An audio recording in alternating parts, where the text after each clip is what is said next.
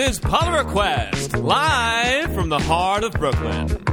Polar Request is an hour long technology podcast starring two techno experts Eric Newman, hi, and Chris Grabowski. Hello. This week's episode Random Ransomware. Hello, everybody, and welcome to yet another Polar Quest. My name is Eric Newman, and to my left is the wonderful Chris Grabowski. Hello, how are you? I'm doing pretty well. Uh, can't complain. Did you notice I Beautiful forgot weather. half the intro? Yeah, yeah, you did.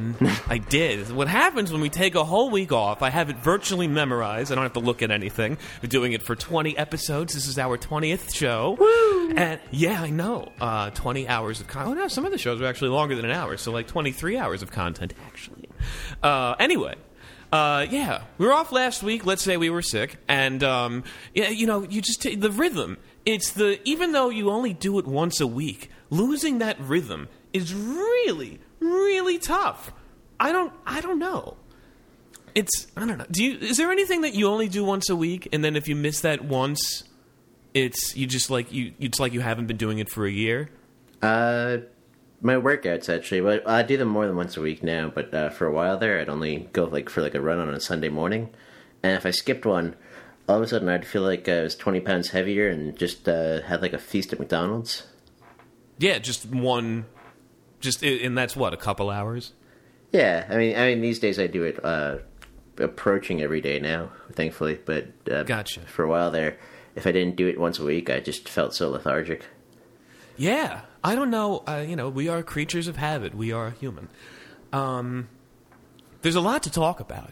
The biggest thing that's on everybody's mind is the biggest ransomware attack ever. I was gonna say I was gonna say ice cream because it's it's on my mind, but You, that sound came from our studio audience. That's right. They've been sitting here for the last two weeks. I'm sorry, Christian. Did I did they cut you off? nah, nah. I, I was saying something. Uh, just uh, what was on my mind would happen to be ice cream at the moment, but eh. Ooh, what type of ice cream? I don't know. I could really go for like a mint chocolate chip. but I'm not even a fan of mint chocolate chip. I like mint chocolate chip very much. In fact, The audience sounded weirdly sexual there. because you're on the show. um, anyway, uh, you know, I really believe that, that that green food coloring really makes the mint taste mintier. It doesn't taste right without the Really? artificial. I like the Breyers stuff that's like the, Uh, the white. Is it at first? Breyers isn't any isn't ice cream anymore. That's not real ice cream. You get the frozen dairy dessert. Well, I don't know. I get all my stuff from Whole Foods now, so I get something that's like, uh, like it's Why like aren't you getting the bougie the- uh, Williamsburg ice cream? because I'm so far from Williamsburg at the moment. It takes me half an hour just to get to 14th Street half the time because the four five is just. It's like a flip of a coin if it's working, and on the, on the weekends you can almost promise they're not running at all, and you have to take the six. Oh man! And this week, uh, this Oh, month this- has the- been a yeah, the last two disaster. weeks. Uh, No, it's and been the next all- two Apparently, weeks. there was uh, on Friday there was a protest against how bad public transit has been lately. And uh, what's most ridiculous is if you hear what's going on with the Long Island Railroad, they've been canceling trains left and right this entire week. Uh, Thursday night, Not- eighty trains canceled. What? Yeah, crazy. What do you have to say about that, people in our audience? That's right. Nobody likes the Long Island Railroad. Oh wait, no, I'm sorry. They only like it when it runs, and even then, it's a reach. Uh, No, the only people who ever like it are Long Islanders who never have to go into the city except to take the drunk train. ah, yes. Those are the only people Uh, that like the Long Island Railroad. Any train that had to go into or out of Penn Station has been seriously impeded by nobody keeping up the infrastructure for the last 80 years. Yeah, and s- except they're going to try to catch uh, catch up on all that by this entire summer, not running any trains between Jamaica and Penn Station. Ouch. Yeah, That's a long walk. yeah, it is. Yeah. Well, Have fun on that seven and that's train. and that's also the part of Brooklyn and Queens that you don't necessarily want to walk in when the sun goes down either. Yeah, you got the seven train. You take the train Seven to Hun- doesn't go to Jamaica. No, you take the train to Hunters Point though, which uh, if you're uh, coming from Long Island, I, I think most of the trains go to Hunters Point. At least the one I grew up on did. Ah. and then you just took the seven from uh, Hunters Point into uh, Grand Central. Very good. Very good. Um, and anyone in New Jersey on the other side. I mean, New Jersey Transit. I know New Jersey sucks, but New Jersey Transit's been uh, right up th- right up there with Long Island Railroad. They've been canceling trains. There was a joint letter sent to Amtrak. I know this isn't about Well, I think this one's more but so we do love talking nobody about want trains. nobody in New York wants New Jersey people in New York. So Uh, that's why I don't ha- I don't shed a tear when Yeah. Tran- NJT can't uh, they can't dock at Penn Station. I don't care. it's like, oh But, uh, no, we're less oh, Jersey yeah. people. God all forbid. I remember when I worked in the World Trade Center briefly. I had to cut across the P stream of people coming out of the path, and I'm just Path like every is different. morning. You get the Jersey City people; they're a lot better than like the North Jersey people. Oh. Okay, well, uh, now that we've talked a lot about train. Oh, wait, also, sorry. Cuomo and Christie, the double C's leading New York and New Jersey, sent a letter to Amtrak saying, Fix it, guys. This is enough. Come on, seriously. Come on, guys, a- it's not funny anymore. Come on, Not- yeah, exactly. but what they want to do is they want to have a private company uh, run the operations at Penn Station. Hmm. When I he- see that, I see plausible deniability. Yep. They want to create a new entity that is only that's really responsible to no one, and Yep. it's so Amtrak and the state of New Jersey and the state of New York and the city of New York can all say, "Oh, it wasn't us. Yep. It was this guy." Oh, it was that company. Well, what's that company's customer service? Ah, they're closed. Oh, okay. Yep.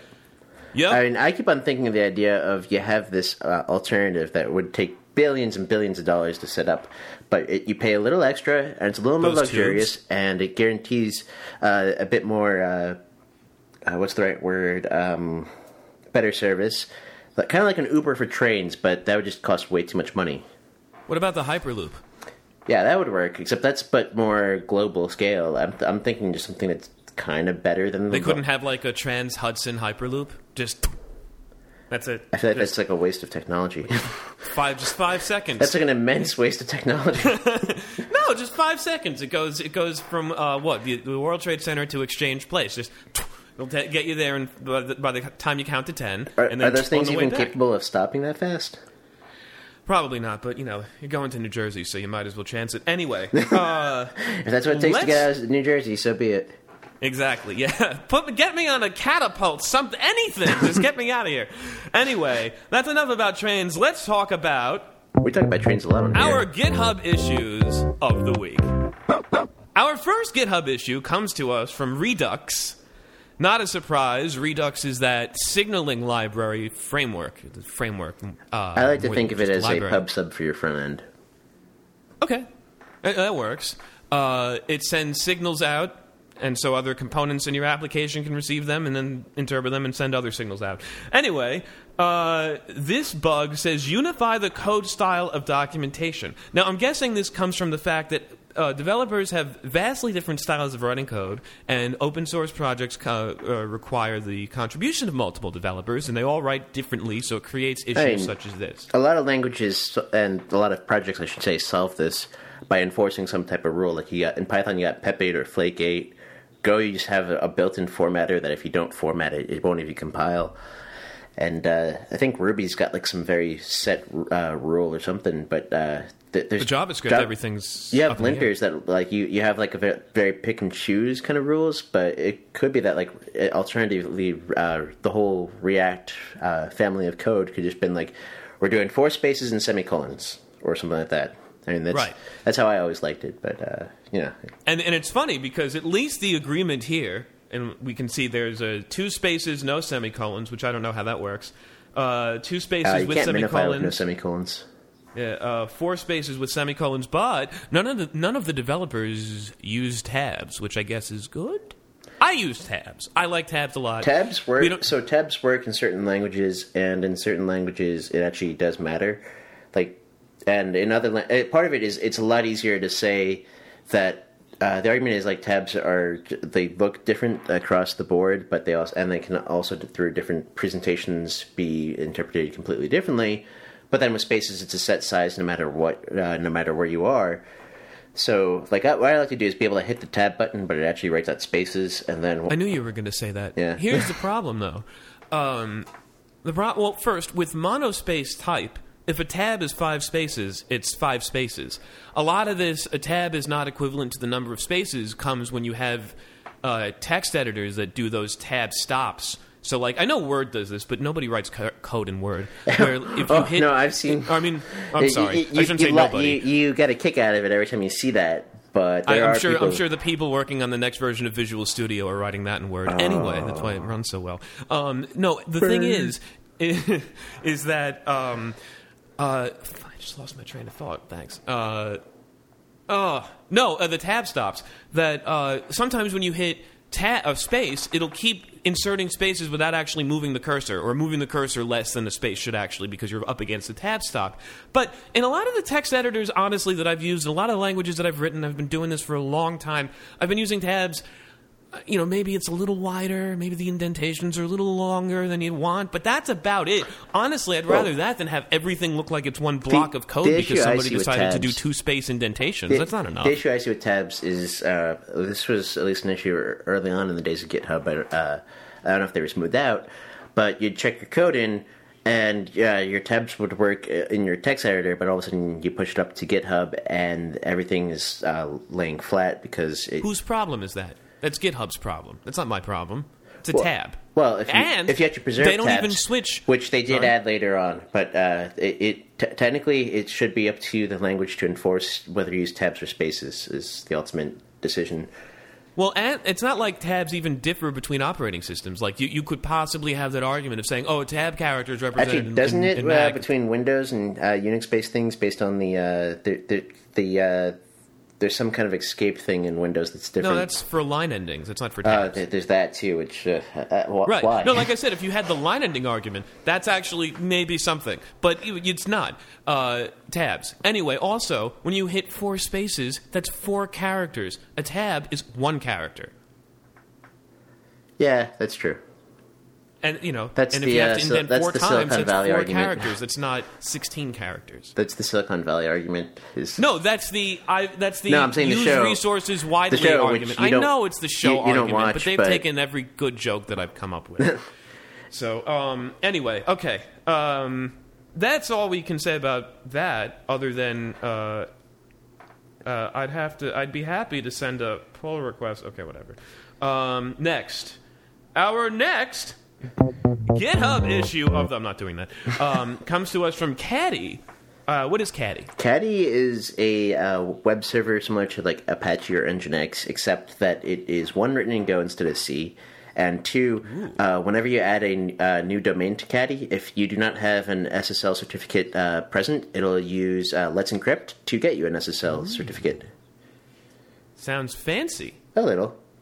This is I uh, so. I Is, believe, does uh, Nginx later- have something to worry about Uh, now? I also believe later on it was given uh, dynamic. Uh, uh, what are they called? Uh, dynamic upstreams for service discovery, so you can say proxy back to something else, and it'll update dynamically.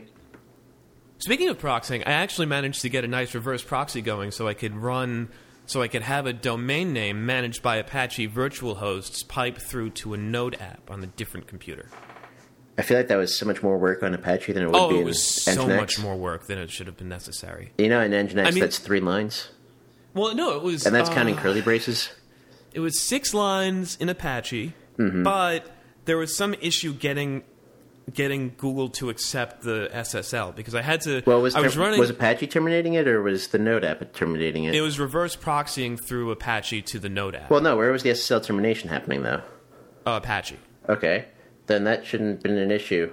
It, well, well, it, it was. I don't know why. I actually, and I almost couldn't get it running on one of my computers. Uh, or uh, anyway, we're getting off track. Hmm. So, Caddy uh, says the proxy middleware needs to be rewritten. Well, you, know, you can open a ticket saying, "Oh, this whole thing." Well, this is why I, rewritten." this is why I added it because it's like, ha, a rewrite. Oh boy. Yeah, exactly. The proxy middleware needs to be rewritten, building upon the fabulous work already put into contribu- uh, in, put in by contributors to date. These plans are tentative and subject to change.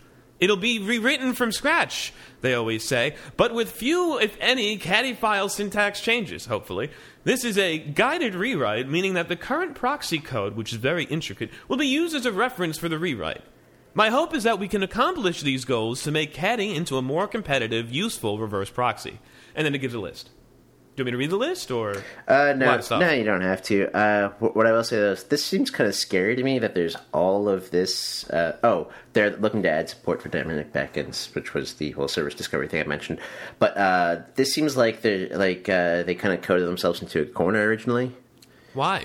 Uh, I wouldn't know without looking at the actual code, but it seems like there was some uh, something that kind of was uh, just like one of those very uh, tightly coupled areas in the code that you can't really pull out and add new things to. Gotcha. And- Make a list of supported protocols extensible by plugins like Fast CGI. Oh my god, I need to use Fast CGI with Caddy to run my PHP 4 applications. Seriously, guys. Interestingly, in contrast, there's a thing that does the, the exact same thing as Caddy that uh, probably because they didn't have an issue like this, they it p- picked up a little bit more. And that's Traefik or Traefik. It's Oh, it's it's got that. it's got that. Susan, It's got like that one letter. Susan? it's got that one letter that is an A and an E. So I think that's Traefik. Traefik? Yeah, It's Traefik. but It's incredible. It's Traefik. it's basically what Caddy wants to be at this point. Well, they should add in that AE, like an encyclopedia or orthopedic. Anywho, the, Anywho, this one's a great one. Uh, okay, here's oh here's a good one. Uh, this is from Moby, which is what Docker is now. Uh, Windows 10 Creators Update, which I don't like that it's called Creators Update. For Windows 10 Creators, like who's really creating on Windows? Well, actually, Apple is really messing up these days, so this could be. Anyway, Windows 10 Creators Update broke Docker for Windows. the Windows 10 Creative Update is like the new version of those Media Center PCs from 2005. oh, Remember that like Yes. Sony VAIO that came with the special Windows XP Media Center edition? Yep. It was really bad. yep. Well, now, 12 years later, it's the Windows 10 Creators Update, which might have a new skin for Windows Media Player. I don't know. Yep. But, uh, sorry. You, you want to cut in? No, I was laughing. Oh. Yeah. oh, okay. Uh, this item was created after discussing the problem over in Docker for Windows issue number 703. Uh, expected behavior on Windows 10. This is giving me PTSD for my QA stuff. Uh, on Windows 10, after updating the creators up or after applying the creators update, Docker can continue to start and run containers as before. Okay, that sounds pretty reasonable. Actual behavior on Windows 10 creators update, container startup fails with the following error code, and it gives this hex code. Um, using the Azure Container Registry. The image I'm using is a custom image. I'm using Windows containers. And then it gives you a, a, a debug, steps to reproduce, and uh, what is going on. Looks like it's still open. Uh, it looks like Docker itself is actually working, but uh, But Windows isn't? What a surprise. yeah, uh, I, I think I was mentioning this to you uh, completely outside of the show earlier this week or last week about uh, I kind of was watching the videos from DockerCon. I fell asleep, and next thing I know, I wake up into the middle of the how uh, Docker works on Windows talk, and uh, they have uh, the same. They have the same project completely built in two separate languages, Go and C Sharp. Uh, like this is Microsoft managing them just to get uh, containers to work on Windows. It's like uh, you run con- uh, you run Containerd, which is a subsystem of Docker on Linux, and so Microsoft built their own thing that does that handles things the same way. And uh, it's really funny just because they had to write it in C sharp just because they're Microsoft and they wanted a C sharp version, Sure. but uh, they needed the Go one to be able to use with Docker. Were they writing it in Microsoft Word? No, Probably it's probably Visual happening. Studio, which I would love to see a Go plugin for Visual Studio because it's probably just like the Go compiler with little PowerShell uh, wrappers around it. Speaking of laughable things, didn't they just release uh, Visual Studio for Mac? Uh, they've had uh, the Visual think Studio they just code came out for a with a while. uh, is this the is this the full is this the full featured Visual I Studio? full, I think it's the full thing. Huh. The smorgasbord. Anyway, um, stop trying to create stuff on Windows 10 Creators Update. I guess that's the solution. Just what do you stop using just go Windows? Back, That's go back to getting viruses. Uh, that y- usually the best thing to do seems to be just don't use Windows. Like I, Yeah. I've had friends who have like in like a night of like just a hackathon. They were using Windows. They're running into so many problems, so they just wiped their Windows and installed like Ubuntu or something, and all of a sudden they managed to go through the entire hackathon within like more uh, like much more efficiency than they would have on Windows to begin with, and they had rather to have than all- wiping anything, all the why time. they just virtualize it? because then you're still dealing with Windows. Have you ever tried to get VirtualBox running in Windows? Oh yes, it's not. Oh no, wait, in Windows. No. Yeah, I've tried to get virtual boxes of Windows running, but not in Windows. I, I, I'm totally willing to spring for VMware. It's actually pretty nice on both Mac and Yeah. Windows, but like, it's still, oh god. I, I don't know. I, I know we're giving Windows a lot of crap. I have every version of Windows. You see, we're, we're giving Windows a lot of crap, but point out something redeeming about Windows, and I'll stop giving them crap. Um, it is needlessly backwards compatible.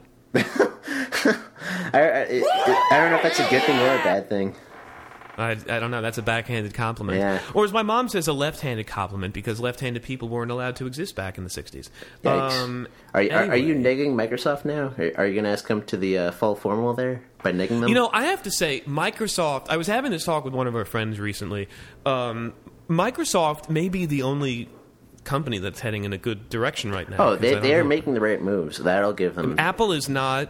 Uh, I don't think. I don't like where Facebook's going. I'm not a. I don't know what Google's doing. Yeah, Microsoft I mean, both, both Facebook and Google have that big, big brother image right now that uh, is doing them some harm. that Microsoft definitely did 20 years ago. Oh, yeah, They've managed yeah. to shrug off if they're going into I mean, obscurity. I don't think there's much of a concern back then as there is now for that stuff. No. Well, I mean, you remember the oh, you know, there's that back door in Windows 95. Like, okay, Yeah, but that was like, uh, you know, the only people who even were aware of that concept were people like us, you know, nerds. that's true. And plus, what I mean, it's like, what were you going to get off of someone's computer with a dial-up modem 20 years ago? They're know- the last three people they called. Right. I don't know if those Microsoft Money files are exportable. Um, so, by the way, I Microsoft. Money was a great program. I never used Uh, that actually. It was it was great. I had it on the uh, Packard Bell Navigator, and uh, yeah, it was it, there was really skeuomorphism was really big in the in the mid to late. Now I guess really until two thousand seven, two thousand eight.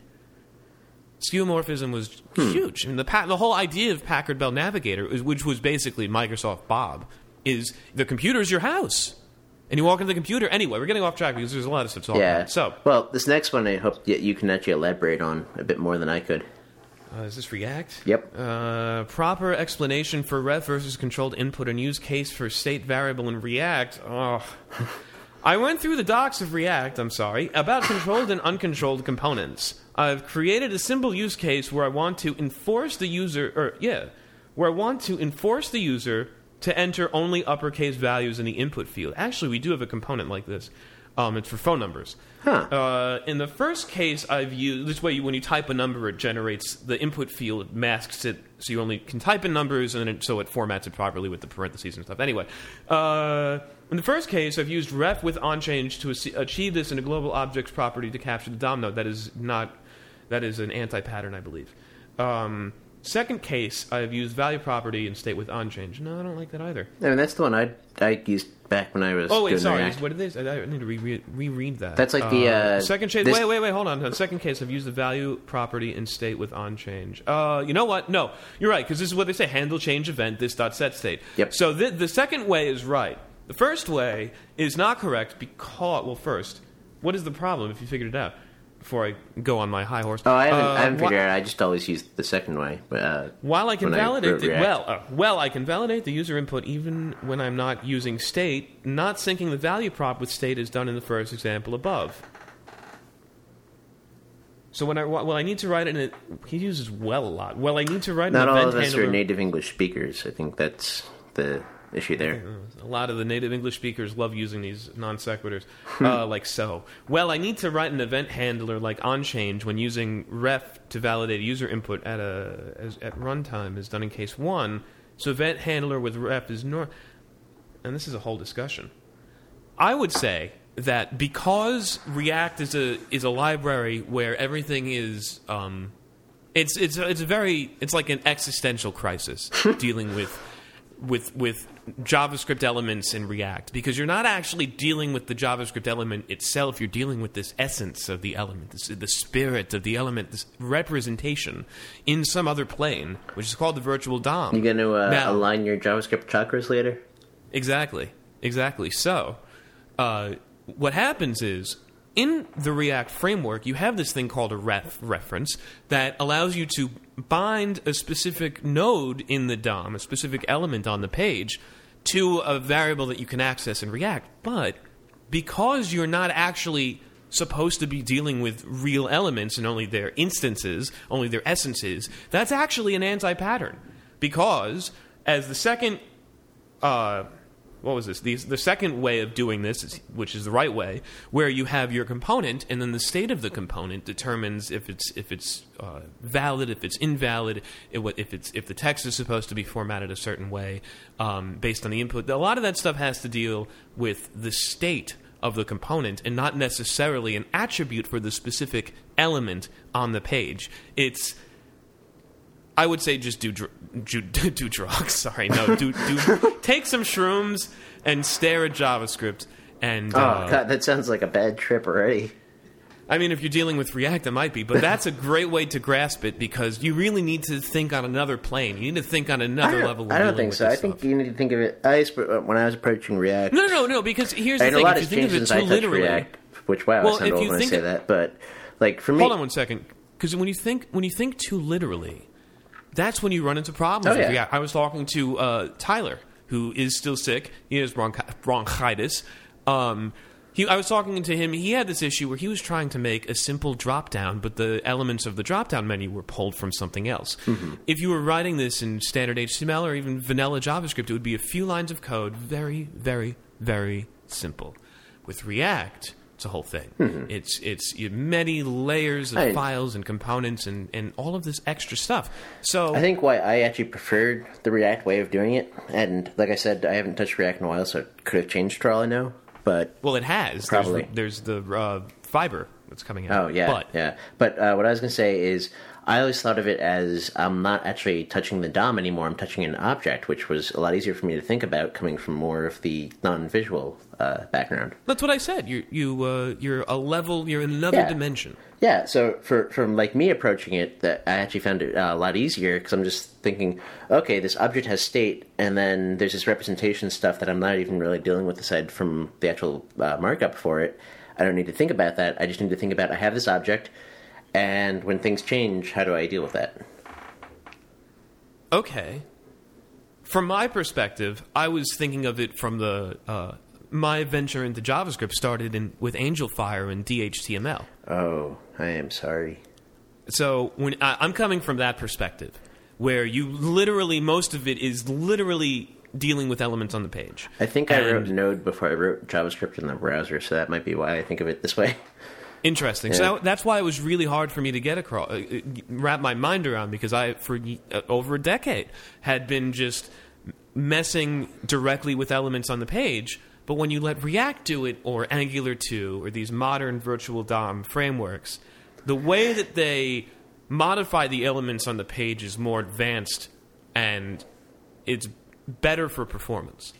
It's worse for your brain, but you'll eventually get over Well, depending on what, what your background is, I, I would argue. Like uh, Right. anybody who's coming from more of a back end background, I'd say it's more comfortable, if anything. Yeah. Uh, Or maybe it's just people starting now. If you start JavaScript now or a couple of years ago, it might be better. But you know, I, th- there's a part of me that still remembers those Angel Fire tutorials. So anyway, we've uh, talked a lot about not ransomware. The last thing before we get into ransomware was something that we missed from last week because this is really important, um, and it's about this nasty phishing ph attempt uh, that someone is leveraging Google Docs to access your information. Now, it's a really cool, really cool exploit because what happens is, and this, and I got a couple of these. They send you an email that comes from Google. The email comes from Google, But isn't it Google says, using that uh, uh, Unicode cheat or something like that? No, no, I don't know. But the, no, it come. I don't know exactly how they started, but it says from Google, this person wants to access this Google Doc, and then it CCs you, or sorry, it's addressed to you, and it CCs this address that's like twenty H's, H H H H H H. Um, when you click the button in the email, it's not your standard, oh, the button actually goes to some random website in Indonesia. It goes to a Google page, and it has the Google, and, I, and I've really made sure that it actually is Google. and it has the the standard Google authentication. You know, do you want to share this document with X person? They have this permission. But if you look at the parameter that says forward URL, it goes to a very different website afterwards, and you realize that this might not actually be, uh, you know, legitimate. Um, and this is going on, and people, I don't know why, people are, I guess, are, are naturally welcoming, uh, are clicking yes. And that person then gets access, full access to your Google account. Not just Docs, but also Gmail, also all your other Google stuff. Uh, and this has been really nasty, and it's spreading like mad. Um, let's see. I'm just going through. Uh, there's a Wired article about it, but it looks like we've talked about all of this. Um, yeah. It's really cool. Oh, no, sorry. It's not asking for your permission. It's saying this person has shared a Google Doc with you. And then when you click the link to open it, and then it asks for your credentials. But that's Google. It's, it uses something with OAuth, and they're forwarding uh, in the token that you get from authorizing your account with the forward URL. Hmm. I don't know. Really interesting. That is interesting. And uh, it because the email comes from Google and the link that you click goes to a Google page, it's a level removed from your standard. Your auto warranty is about to expire. Click this link to renew it. Hmm. I don't have a car, so um, And then uh, give this uh, Nigerian prince uh, a couple thousand dollars, and you know, in return, no, no, no. It was that he has millions of dollars and But he wants to share it with you as long as you give him your bank info. But but they're being held though. So I he read needs this your recently. money in order to uh, get his money out of uh, holding. Right, but I read this recently. Canadian authorities have recently found twenty million dollars in Nigeria from the from like some Nigerian prince that they raided. Might have actually been true. Who knows? Anyway, we're thirty-two minutes in, which is great because that's a power of two. Two to the fifth, I think. Uh, that sounds right. Fifth, yep. And uh, that means it's time for our newsreel, as I to make it potted up over here. And uh, ransomware. There's been this nasty bit of ransomware, and uh, well, let's just cut right to the chase. Ransomware ravages remote computers around the world. Let's hear it from our news department. No Money on presents News to Use. The Internet, Friday, May 12th. Computers around the world are buzzing with a new form of ransomware. A type of software that holds your files ransom unless you pay up. Called WannaCry, this malicious software evolved from a tool designed by the National Security Agency, or NSA, to encrypt files on a remote computer or even control it entirely. A group called the Shadow Brokers was responsible for this leak, containing numerous tools to infect machines running older versions of Windows. A figure that totals to more than 65% of desktop computers surfing the web last month.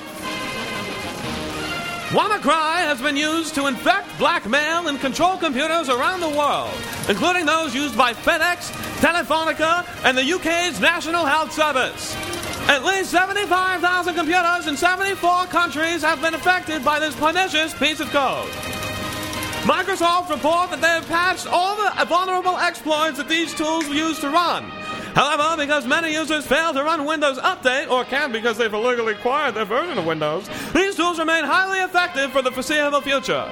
So, what does this mean for computer security going forward? Only time will tell. And though many Americans are afraid of what happens next, we at least know the world still turns in the truth, marches on. That's why this has been News to Use. Brought to you by Pneumonia. And cheesy poofs. And cheesy boobs, yes. Uh, eat snacky s'mores. snacky s'mores. Uh, yes, actually, it was the longest one yet. I actually overrun, overran the end of the bed, but it was a lot, of, a lot of stuff to get to because this is the biggest ransomware attack known to humans, known to humanity. Humanity. It is. I think it's the most Uh, uh, widespread. Is what it uh, by largest is what you mean, right? Yes, it is. I mean, uh, 75,000 computers in 74 countries. It's infecting the National Health Service in England. I'm going to say probably because I bet some of those computers are still running Windows XP with IE6. Hey, when you possibly. don't upgrade your computers for 15 years, something is going to happen to you. It doesn't It's help gonna hap- that uh, the UK just can't seem to catch a break between Brexit and things like this. Well, you know, some people think Brexit is good, but um, the point is that when you have governmental computers, you know what happens. They buy the computers once, they sit on them for 10 years, they have some overpaid IT guy that's supposed to manage them all, but somehow they're not properly managed. So, um, let's talk about. Uh, I was going to do a quick history of malware, but because we're going on a little long, let's talk about exactly what this is. Um, this is called WannaCry, also going by the names of uh, Wanna Decryptor, or there was another one with a zero in it, like Cryptor, um, Wanna Decryptor 2.8. What happens is if you're on a Windows computer, and Windows 10 is. Uh, Microsoft, just to start off with this, Microsoft has issued patches for all of this. Please make sure your Windows computer is up to date. It does not affect Windows 10. If you're on Windows 10, uh, you, except if you're running the creators update and you can't run Docker stuff, you're probably good. Um, but if you're running an older version of Windows, here's what'll happen. You'll get a pop-up that says, "Oops, your files have been encrypted." What happened to my computer? Your important files are encrypted. Many of your documents, photos, videos, databases, and other files are no longer accessible because they have been encrypted. Maybe your uh, let me let me do the uh, the uh, I need it. I need some kind of a stand or something so I can just kind of hit it, you know, with the. Uh... Many of your documents, photos, videos, and databases are no longer accessible because they've been encrypted. Maybe you're busy looking for a way to recover your files, but don't waste your time. Nobody can recover your files without our decryption service. Can I recover my files? Sure. We guarantee that you can recover all your files safely and quickly. But but you have not so much time. This is you can tell. Speaking of not not native English speakers, but you have not so much time. If you can decrypt some of your files for free, try now by clicking decrypt. But if you want to decrypt all your files, you need to pay. You only have three days to submit the payment. After that, the price will be doubled. Also, if you don't pay within seven days, you won't be able to recover your files at all. We will have free events for the users who are so poor that they can't pay in six months. How do I pay? Payment is accepted in Bitcoin only. And that's uh, Brought to you a lot by of it. There's a clock on the left. Payment will be ra- raised on 515 2017. Time left. Your files will be lost on 519 2017. Wow. And uh, send $300 worth of Bitcoin to this address, and it is a hash uh, check payment and decrypt. Ouch. Ouch. What do you do? If you get if you get something like this, you're pretty much hosed, aren't you? Yep. Yeah, you are. Unless you Yeah, pay. you are. And even still, you're still host. What happened to um? We don't negotiate with terrorists. This is terrorism. We don't. We don't negotiate with terror. We don't pay ransoms. All, all those people bought mas- mattresses one. you, you get the reference, right? Uh, mattress salesman. American Dad. That means two things. But uh, particularly uh, the article uh, I found at uh, Comae dot, uh, dot io. Uh, Oh, that's Comey's website. no, I don't think so. I think that's Comey's website. I really don't think so. I think it is. I really don't think so. Interesting how this comes up right after he gets fired. I really don't think it's related. I don't know. And I strongly, I, I almost insist it's not related. It's from Comae.io. Uh, I am almost entirely sure it's not the same. Okay. Well, before we get into the the infection uh, vector of this, the deal with encryption is is what really quickly. So, uh, by taking a large uh, numerical value that's usually uh, converted to a hash, and uh, taking uh, your uh, i i contents of a file, or really just any payload of any sort that has any data, and running it through a particular algorithm of some sorts uh, to spit out a random uh, bunch of values that really mean nothing to a uh, human, uh, you encrypt it. And the only way to get it decrypted is uh, through a particular decryptor, which usually there's some sort of uh, handshake or key or key related, uh, or either you both have the same key or key is transferred, or some way to uh, that the decryptor knows how the encryptor encrypted the value, and then the decryptor will uh, run the inverse uh, function that was uh, uh, created to decrypt uh, that particular data. Right. And um, when done properly, and I've said this many a time, but let's let's repeat it because we really need to remember this. Encryption is math. It is entirely math. when you do it properly, the only way it can be decrypted is when some if somebody has the uh, private key. If it's if it's public key encryption, mm-hmm. the, that's Well, it. it, really depends on uh, what encryption algorithm too. I mean, yes, it depends. It vary the the the strength of it varies based on the time, the type of encryption algorithm, the length of the key, the amount of. I think honestly, the amount of data because that generates the a, a, a blob of stuff that well, length of the key is the most important part. The Length, right. uh, because Um, uh, and the type of algorithm that it's used, and the number of times the algorithm is run. Mm-hmm. DES is typically run three times because running it once isn't secure anymore. Running it three times was Mm-hmm. Well- secure until AES came out. yeah, A- AES is uh, a, a part of the underlying part of the TLS, which uh, and a lot of computers have hardware. A- I know my MacBook has hardware AES. mo- most do these days. Most modern computers Yeah. do.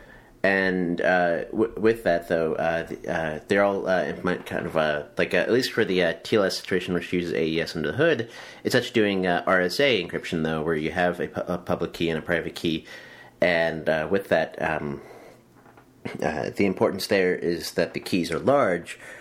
Because in RSA encryption, the, it's a particular algorithm for encryption. If the keys are, are a small value, a numerical value, uh, then it's actually easier to um, to actually uh, decrypt this yourself uh, because uh, of the fact that it, the uh, the the number of outcomes, regardless of the private key, are much larger based on the size of the value of the keys.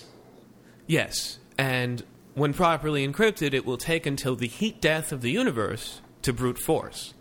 Well, That's really the only recourse you have. well. is, NSA argues otherwise, but yes. well, you can do attacks to reduce the key the uh, And key space. of course, there were things like uh, Heartbleed uh, a while back, but that's been patched. Firesheep. That was a thing. Yeah. but that's that rely. That's actually that's different. That relies on insecure session Which- tokens. Those all Uh, had logos, which I find hilarious. Like our, our security holes are such a big deal that they had branding behind them. I mean, you know, when you have It's uh, important, if anything. When you have twenty five percent unemployment, you gotta that that work has to go somewhere. Although clearly Um, it's become a thing in tech, the only way to get any attention is to have a nice logo. oh, that's that's good. Like you think about it, like yeah, Finally, people are starting to Yeah. appreciate design. Fantastic. Anyway, with WannaCry, let's talk about how it infects people. First, um, somebody tweeted with uh, from Spam Tech uh, at some people. I don't know. You guys are very wrong. There's no stopping our ransom. There's no getting rid of it. No command alt can help with W cry. um, there appear to be multiple infection vectors for this one. Uh, let's see. They've unco- uncovered the following: one, an email containing a link or PDF file or similar with a similar link retrieves a .hta file. .hta, I think, is a web app in Windows. Oh, thank God you know, because I was like, what? I had Um, Yeah, never heard of a .hta before. Back in my IE days, I, if I- you wanted I was like, I'm some, pretty sure that that is a Windows only thing. is Windows only pretty, and it, it probably has a ton of permissions that it shouldn't because when the .hca retrieves a payload, which will retrieve or install the malware. Ooh, yikes! For example, HXXP. I'm guessing that's supposed to be T. I don't know. Grab blah blah blah blah blah. Garbage URL slash q.hta.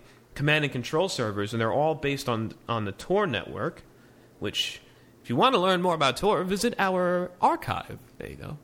Listen to our dark web episode number ten. Anyway. Uh, it, it's believed that the ransomware, this ransomware, used in an SMB Samba vulnerability patched by Microsoft in March. A public exploit for, this vulnerability had been released in April by a group subbed as Shadow Bro- Brokers, which emerged for the first time in August 2016. While leaking files containing offensive tools belonging to the NSA, including a remote Samba exploit called Eternal Blue, which affects the above vulnerability.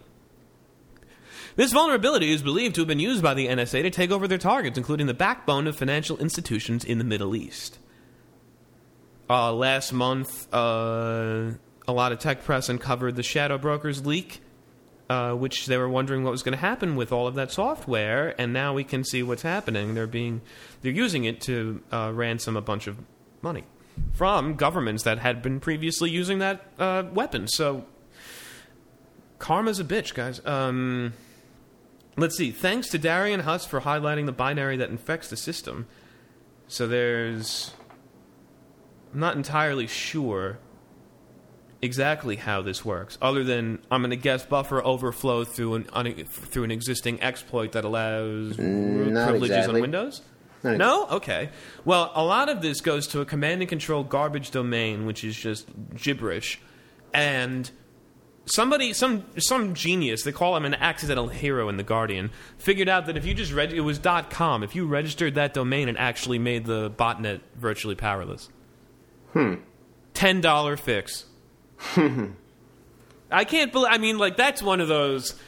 Like you have a bunch of really, you know, the smartest people in the whole world, a ton of security researchers, and some guy in the back goes, "Hey, what if we just register the domain name, right?"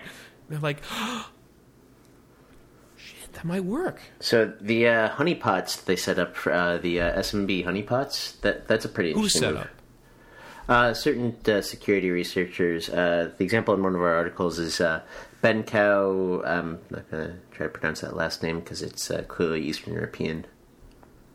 I don't see it. Oh, that yeah, it's- it's like Russian lettering. Yep. That Slavic uh, alphabet. Yep. Anyway. Um, I put a Samba honeypot on the internet and I was infected by WannaCry in less than three minutes. This sounds like the blaster worm. Jeez. Also, a Windows only target. Uh, Most viruses are Windows. most viruses are Windows. Though. Yeah. Uh, there's a lot of it looks like assembly. Um, No. What are we looking? What are we looking at here, Christian? How So does are this work? these are uh, C-like pseudocode actually uh, to explain uh, how it's actually being done, and what it's doing is it's actually opening up a TCP connection and send, sending back and forth a buffer of uh, random bytes that aren't exactly human readable to open up a particular um, endpoint, and then once that's on there, it sends a series of instructions in assembler to actually do the uh, encryption on your disk. And uh, so it's doing a remote encryption onto the disk itself, and then it installs the uh, thing saying. when you say us." remote encryption, you mean it's, it's triggered remotely yes, it's being remotely executed. by the command and control server. Yes. That was something whatever dot com. Yes, Okay. and uh, By the way, the initial assembly code I was was above where you are on the uh, on the page because it was Ah, just, I see know, what you're talking about, Push okay. EAX, push EAX, push one that looks, that yeah, looks like that. So the thing I was looking at was actually the uh, decompi- uh, the decompiled pseudocode based off of that assembly. ah okay, Yeah, a lot of breakpoints. yeah. Well, Oh, I see, because he's stepping through this. yeah. So, uh, when they say Samba honeypot, does that just mean that they've exposed the port that Samba runs on to the web and they're san- using an unpatched sandbox, version of Windows? Uh, it's a sandbox running uh, Samba protocol. right, but what I'm saying is, if you had like, because this is what it was with the Blaster Worm, if you just sp- spun up a new Windows XP Mm-hmm. and uh, uh, you know completely unpatched, un- un- dust off the CD-ROM from 2001. Yep. if you enabled Samba and then DMZ'd the computer, then it would end up with this WannaCry thing immediately. Yep. Wow. Well, yeah, this is exactly like the Blaster Worm, Yep. except worse Yep. because it's much more modern. Oh yeah. Um, so what else? What else does this do? so it, triggers a remote encryption of your files. Uh, Yeah, and then it installs the thing that says uh, "Pay us," and Right. uh, it's actually the decryptor, but it won't actually decrypt until it gets the "Hey, we received payment," or it'll just delete your files on a uh, whatever the Windows equivalent of a cron job is. Right, which is services.msc. Um, when. Uh, how does this compare to that Star Trek ransomware? Kirk. So I don't know how uh, the uh, Kirk stuff infects your computer, but my my uh, interpretation was of it was that it wasn't just like Windows specific; it would actually run on anything. And Oh, Kirk. yeah, specifically that. Oh, now I remember the uh, how that was infected. uh, you installed a fake version of a. So this was targeting developers too, clearly, because it was a uh, fake version of a um, what's called a load testing tool. Ouch. Yeah, and uh, it, the load testing tool is also named after a Star Trek thing. And uh, Don't target developers, guys. We're we're on the same team. Come on. and so with that, uh, it, it was like you had to pay uh, some new currency that uh, people speculate that thing Like was actually or something. Uh, yeah, but a, a different one. And uh, people speculate that that thing existed just to make that uh, currency a bit more popular. Gotcha. Yeah. Back to WannaCry. I'm just looking at this stuff. I mean, this is really intense. Uh, there's, I mean, we're we're pretty powerless here. I love how If Java stuff- files make it onto the list of things that can be infected. anything could be infected. Well, Well, what, yeah, what about this? yeah, if, just about- what, isn't there everything. a way to to mock the response from the payment server? Is there a way to trick this into saying like you've been paid or thinking that you've been paid without you actually doing it? Uh, not like if you did some kind of changing the host file on your co- you can't do that. It's, Not from what I see. um, great. Um, yeah, no, there's a lot of a lot of stuff. I don't see dot .go on the list of uh, encrypted files. Ouch. Uh, encryption dot doc dot docx blah blah blah blah blah. It's most things, but Office. yeah, I don't see dot .go on uh, there. Huh. VSD. Ooh.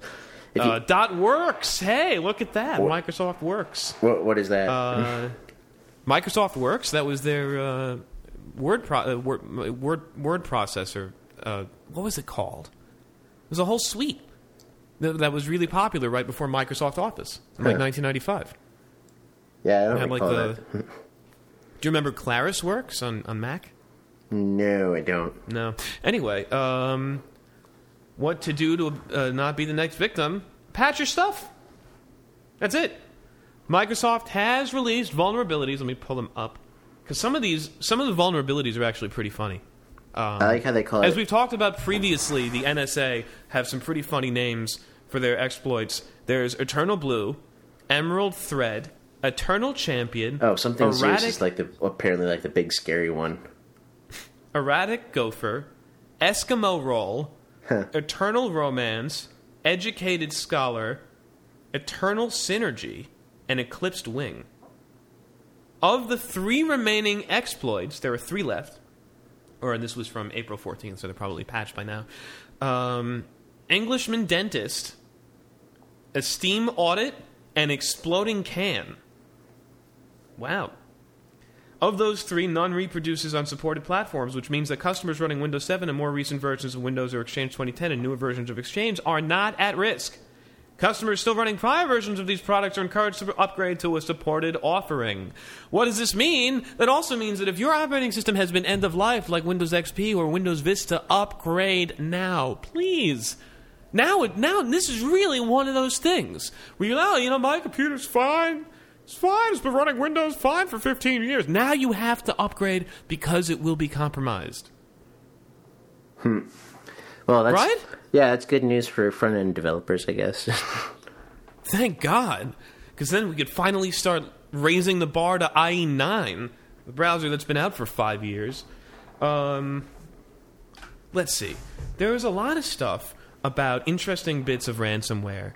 And I actually, uh, my aunt and uncle in Baltimore are emailing me recently because they've seen a lot of pop-ups that may that might be ransomware, but it's not. It's just those standard clickbait. You know, your Windows is out of date. Well, we have a Mac. Um, Uh, aren't see. they usually smart enough now to give you that Mac cleaner? Uh, You'd think so. You'd think so, but n- no. I don't know, like And the ones that the, have the sites I go to that have pop-ups, they're actually smart enough to be like, "Hey, you're on a Mac.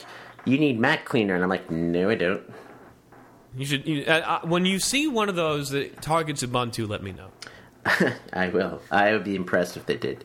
I would be impressed too. Um, let's see. Clearly, that Kirk thing was the only one so far to be uh, headed down that, that road. Yes. Uh, let's talk about. We already talked about the accidental hero who halted the global spread of an unprecedented ransomware attack by registering a garbled domain name hidden in the malware. Has warned the attack could be rebooted. Yeah, they could just repackage it with a different command and control domain. Um, the identify the researcher who identified himself only as malware tech, totally not an ad, is a 22 year old developer from Southwest England who works for Kryptos Logic, an LA based threat intelligence company. Uh, blah blah blah. Kill switch was hard coded into the malware. That's a bad idea. That's the whole. That was the fall. Yeah. So they messed up because they enco- they enco- they hard coded the kill switch in the malware. Which what what was it? There was some really bad malware that didn't do that. They had a completely dynamic network to figure out what the CNC server would be, so they couldn't do something like this to uh, take it down. Hmm. I can't remember what that was. Yeah, I don't remember. Um, anyway, um, despite this this accidental hero, the BBC warn that uh, you might expect more cyber attack cases on Monday. NHS cyber attack, more ransomware cases, quote, likely on Monday. In a statement, the National Cybersecurity Center, RE, said that a ran- ransomware attack of this type and on this scale could happen again. Although, and this is what they say in Congress when they talk about terrorist attacks, there is no specific evidence as of yet. And I will spend the next 20 minutes scaring your pants off. But there's no specific evidence of another 9 11. There's no specific evidence of another cyber war attack. Um, but yet, be vigilant. Uh, it is. It said it knew of attempts to attack organizations other than the NHS and warned that more cases could, quote, come to light in the UK and elsewhere as the new working week begins. Almost as if they wanted it to. What does the BBC say to prevent yourself from getting caught? Uh, keep your organization's security software patches up to date, yes. Use proper antivirus software services, maybe. Back, more I think about back this- up the data. The more I think about What? this, the more I think uh, the person who wrote this was either a disgruntled front end guy who didn't want to deal with older versions of IE, or a disgruntled uh, Windows sysadmin who didn't want to deal with the old versions of Windows. How do we get everybody? How do we get people to stop using Windows XP? What if we What if we just wrote a virus that just you're, you're screwed? encrypted all their Yeah. files unless they upgraded to Windows 7? Wow. you know what? Yeah, the more I think about it, right? It's like it would Yeah, make total no, sense. no. That makes total sense. Except that would make the the key would be if the CNC server was located in Redmond, then you'd really know. But it's not. In fact, it looks like uh, the EU was much harder hit than us on this side of the pond. Um, it's a lot of stuff. Uh, St. Bartholomew's in London, IT disruption ongoing. Sorry for that. Uh, a lot of stuff. English, English, English. Whatever. The problem is on the heels of all this stuff, you have a lot of politicians trying to make encryption illegal. We were just talking about the UK. God, they're such idiots. Well, the, Just, here's just the problem. of government. well, they, yeah, but they So look at stupid. it through a different lens. They don't look at it. It's not even the- that. It's just they don't know what it is. I know. So when they don't know what it is, they look to the people in the industry to help sway their opinions. But those people are horrible. The people And- that they go to are horrible. Like, look at the FCC guy, the uh, Verizon right, guy, right. who's like, Right, oh, or look well, at- let's look just at- trust the companies to be uh, to- totally playing fair. That's why it's unacceptable in the 21st century to have politicians without a clue on technology because then they will continue to get buffaloed into thinking stuff like encryption only allows criminals a safe space. So we can't let that happen, so let's have nobody uh, encrypt unless you have a license and then we'll still track you. Um, here's what the UK's Prime Minister Theresa May uh, said in 2015. This was before Brexit. It was before. This was when David Cameron was still on number 10. Uh, Theresa May has said that there must be there must be and this is from the Guardian there must be no safe spaces for terrorist communications, as she indicated that conservative that the conservative manifesto will, will contain proposals to prevent encryption of internet communications. The Home Secretary mounted another fierce attack on her coalition colleagues for blocking the communications data bill in 2012, and she's talking about the thing that the that the uh, UK Parliament passed last year, the Snoopers Charter. With ev- she, so she said this: with every day, I'm not going to do the accent. With every day that passes without the capabilities in this proposed bill, that's the Snoopers Charter, the powers of the security services diminish. She said this meant she, ah, I can't talk. Sorry. She said this meant that crimes will go unpunished and innocent lives put at risk. May told the House of Commons that it was likely the, that the counter-terrorist investigation in Paris following the massacre of the Charlie Hebdo involved the use of communications data to locate the suspects.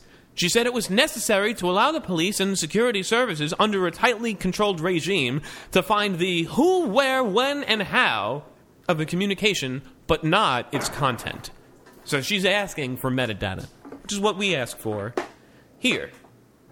However, also la- from last year, uh, Comey, Joseph Comey, the former FBI director, recently, or I shouldn't say recently, last year during the San Bernardino uh, uh, attack, school shooting, uh, and there was that iPhone that might have had somebody's messages, might have had the shooter's messages or something like that, but it was encrypted. So he couldn't access it. So what do you do? Let's make encryption illegal. He says, and I'm not going to read the whole letter. By the way, this is much scarier than anything he said about Hillary. He says, the particular legal issue is actually quite narrow. The relief that we seek is limited and its value increasingly obsolete because the technology continues to evolve. We simply want the chance, with a search warrant, to try to guess the terrorist passcode without the phone essentially self destructing, and without it taking a decade to guess correctly. That's it. So uh, That's I mean, it. We the- the only want to part- break extremely cro- strong encryption whenever we want. That's all. The, the so right up into that last part, it's like okay, so you're basically just asking if Apple can grant unlimited retries, but then there's that last part, and it's like, without it taking a decade to guess well, and then then math. But then he says, and this is uh, double speak, we don't want to break anyone's encryption or set a master key loose on the land. Well, that's what it does, Mr. Comey. That's what this does. Th- th- You- this so- is government not understanding how things work. No, and, and he tries to, and him coming across as trying to be just like a regular guy. Yeah, I'm just you know Joe Sixpack. I just want to, just want to see. I just want the cops. You know, when when your child is killed, we want the cops to be able to find out, and we can't have them find out if your phone is encrypted. So turn it off to help us, to help the FBI, to help the police, so your child's killer can be found. Hey, that is disgusting. I get no, the I'm sorry. but it's like it, it really is a thing where it's like either everybody has it or nobody has it, and in some cases it does protect people's privacy of just things in that a lot of cases it protects people's privacy and much like another tenet that we as americans hold dear free speech that free speech protects the speech that you don't want to hear unfortunately encryption while it allows you to bank securely and buy your underwear on Amazon securely, it also allows people to have nefarious conversations securely. That mm-hmm. sucks. But that's the modern dilemma. And if you're telling me that they're building a giant Death Star in Utah with $2 billion of equipment and many supercomputers, and they, they can't get past that with all of the cooperation that Silicon Valley's been giving Uncle Sam, I have a hard time believing that. Mm-hmm. I have a hard time believing that Comey's hands are tied given the vast resources of the most powerful government the world has ever known. Sorry for popping.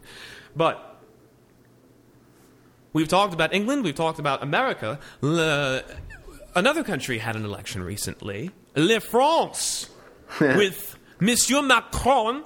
He has some words to say uh, about encryption too, and I will not again do that accent. In a 40 minute speech discussing his approach to counterterrorism, Macron describes the internet as having become an essential part of terrorism and argues it therefore needs to be an essential part of the fight against terrorism. Quote, that's why, I don't know if the speech was in English or not, but that is why that's why, that's why we need to have an open discussion. uh, I was going to end up sounding like Borat. With my big wife and the. Uh, my love. And the, yeah, uh, that's why. Sorry. wow. Now I can't stop thinking One, about I'm that. impressed we've gone this long without a Borat uh, reference, but I, I know. Uh, Jews. Um, that's why we need to have an open discussion uh, with big internet companies. I keep hearing myself doing the lousy French accent in my head. I'm sorry.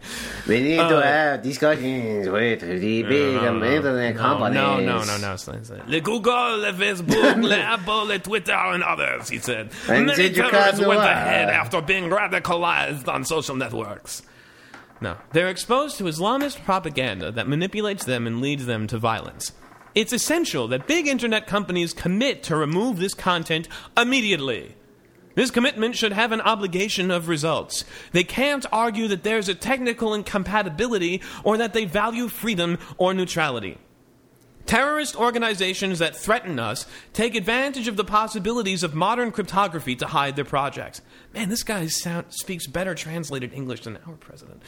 um, they use strongly But wait, he has the best instant- words, our president. He used the- the best words. Bigly. Best. The huge Bodacious. words. boobs.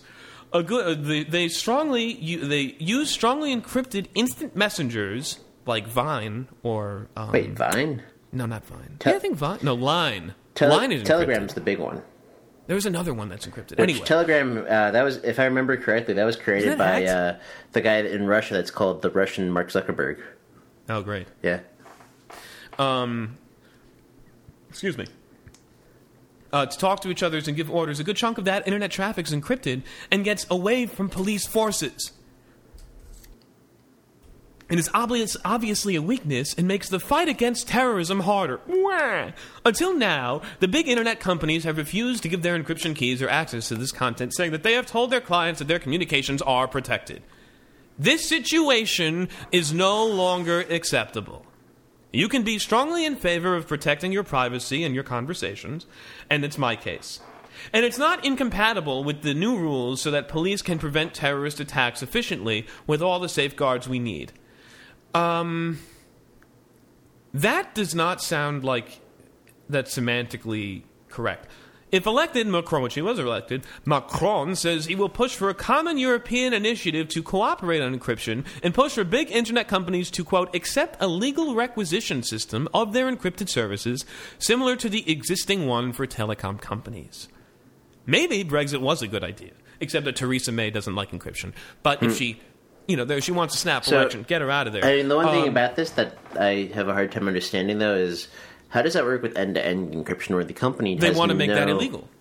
Oh, That's how it works. Because like I, I, like the last part made it sound like uh, actually like reasonable, where it's like, oh, only if we have a warrant do we get these keys, and it's like that works if you're talking. That- like, right, like if it's the company to a customer, that works. that works if there's a government backdoor.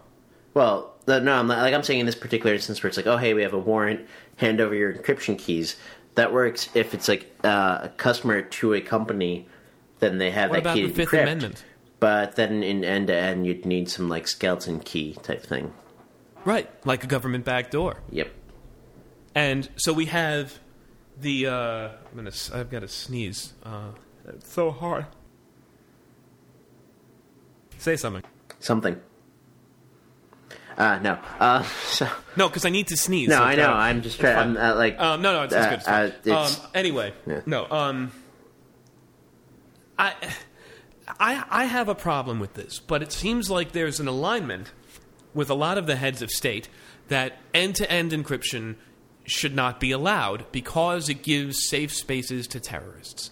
Because the next 9 11 could be happening right now, and we're not going to know unless we're spying on everyone first and make sure that no one can hide from us second. And then we'll really know, except that no, we won't. Because none of this has actually stopped anything from happening. None of this mass surveillance, none of this. Remember the Sony stuff? Mm-hmm.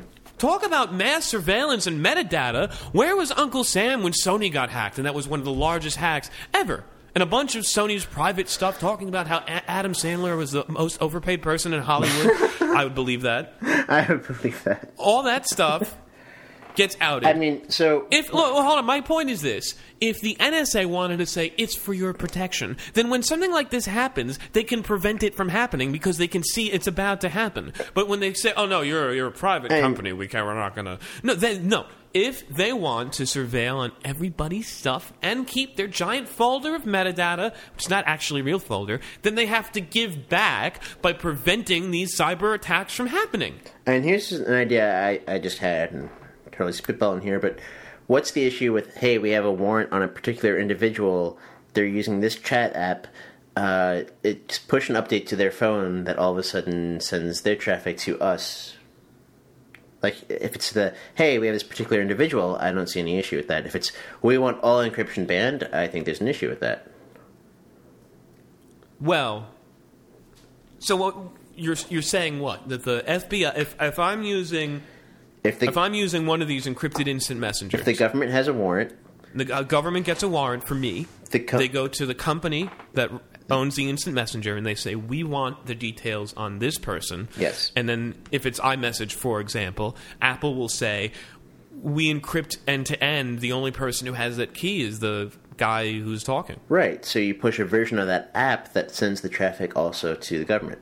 Now, what if I told you that right when this San Bernardino iPhone stuff happened, Apple pushed an update to iOS that allowed you to get around iCloud security requirements if you did a certain dance? It was only this one update for this one time, right around the San Bernardino iPhone investigation. Right after that update happened, they closed the case. Hmm. I don't want to get Alex Jonesy. I did not hear this on InfoWars. But, you know, that did happen. It is possible that that's exactly what the government did. Except that the news report came out saying that they paid like some million dollars to some Russian hacker for an exploit. Either of those are equally right. true. Yeah. Yeah. Either of those are equally true. Um, let's see. I, I mean, this is a this is a real problem. I, outside of, I am more worried about encryption than I am about anything that our our Cheeto Jesus president is doing, because this sounds like a global effort. This sounds like the U.S. is aligned with the UK is aligned with France. I'm sure I didn't look up Merkel. I'm sure she's fine with this. God knows Germany was fine snooping on people. Um, I and that joke's illegal in Germany now. Um, They were on vacation. exactly. Everyone was on vacation. Anyway, uh, there's a global effort to break down the walls of encryption. The only chance that we have of fighting back is the is the luck that banks also really need strong encryption to communicate with each other, and the U.S. has been known to use vulnerabilities in financial transactions to steal money. Yes. So, uh, I think it's in the bank's best interest to maintain encryption end to end, but that's going to be a nasty schism with the government that's both in with Wall Street but doesn't want encryption because that affects their security state. I don't know. I don't know what's going to happen. But it sounds like we're on the decline. So that's it. I've got one last nice story for you. This is a heartwarming story. On the heels of these exploits and phishing attacks, as I close these websites that don't allow browsers with ad blockers. Now, is this heartwarming story that uh, they're end of lifing uh, something Windows related? Yes, they're end of lifing Microsoft Internet Explorer 3. Wow, how did I call that? Thank God. Finally. Uh, hold on, I just have to. Man, these. They really want these stupid. These ridiculous. Uh, you know, don't use an ad blocker on our website. And then I have to debug the website to make Oh, that go yeah. away. Open up console, delete element. Yeah, basically. yeah. Um. Oh no, they have a overflow on the on the thing. Oh well. Anyway, uh, I what? You know, I bet I could just use the RSS feed. anyway, I'm sorry, guys. Um, Pakistani.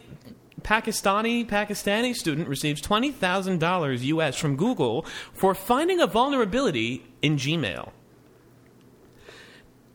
As a well known fact, Google loves to conduct Google Vulnerability Rewards programs where white hat hackers and security researchers are given an opportunity to prove their skills and capabilities by participating.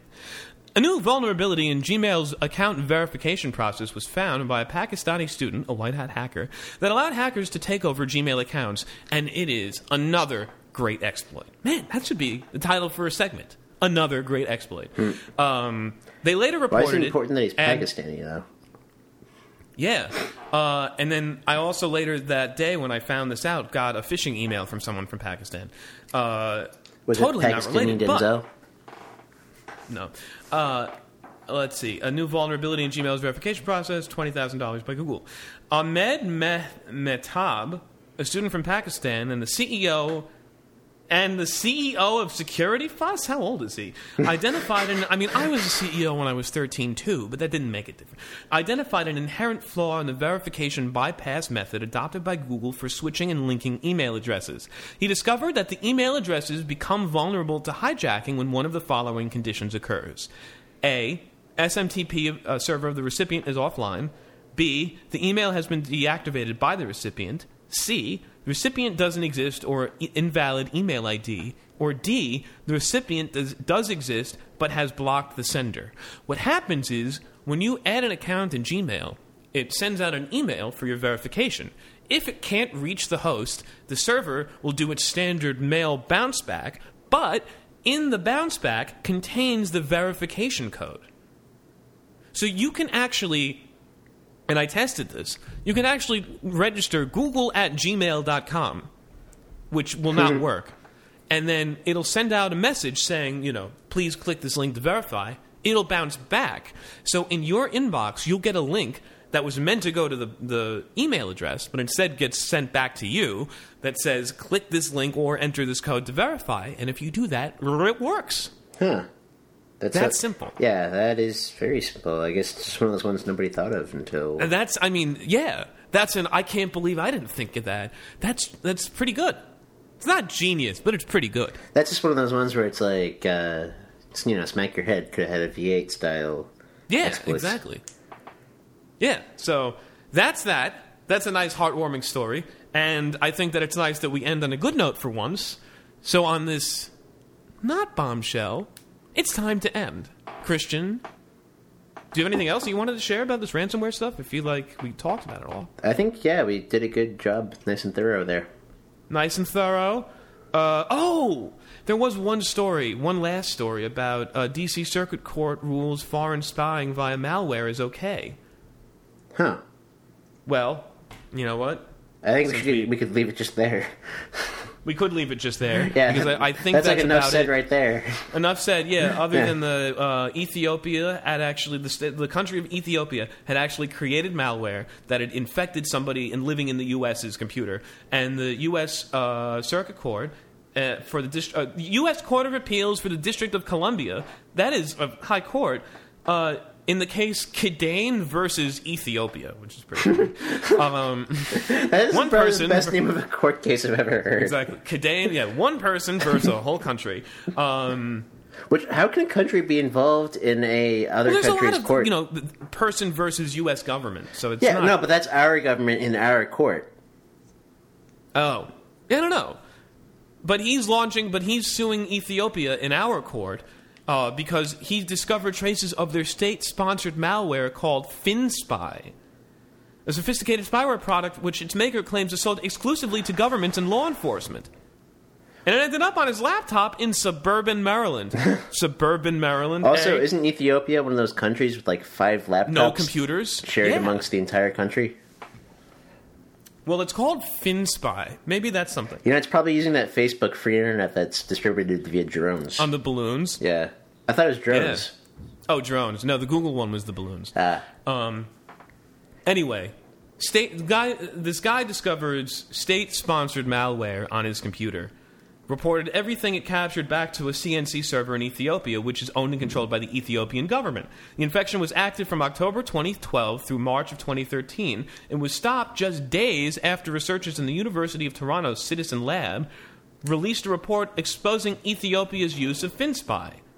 The report specifically referenced the very IP address of the Ethiopian government server responsible for the CNC spyware on the guy's laptop. And uh, the U.S. Circuit Court of Appeals said it's fine. I, I, I, Uh, what do you there, have to- there is so many legal questions there, but thank God this is a tech show. Yeah, what do you have to say about that, audience? Yeah, I'm not happy. Oh, geez, okay. I'm not happy about that either. Well, there we go. Back to our usual malaise. So. we could have ended on a happy note, but No, not our show.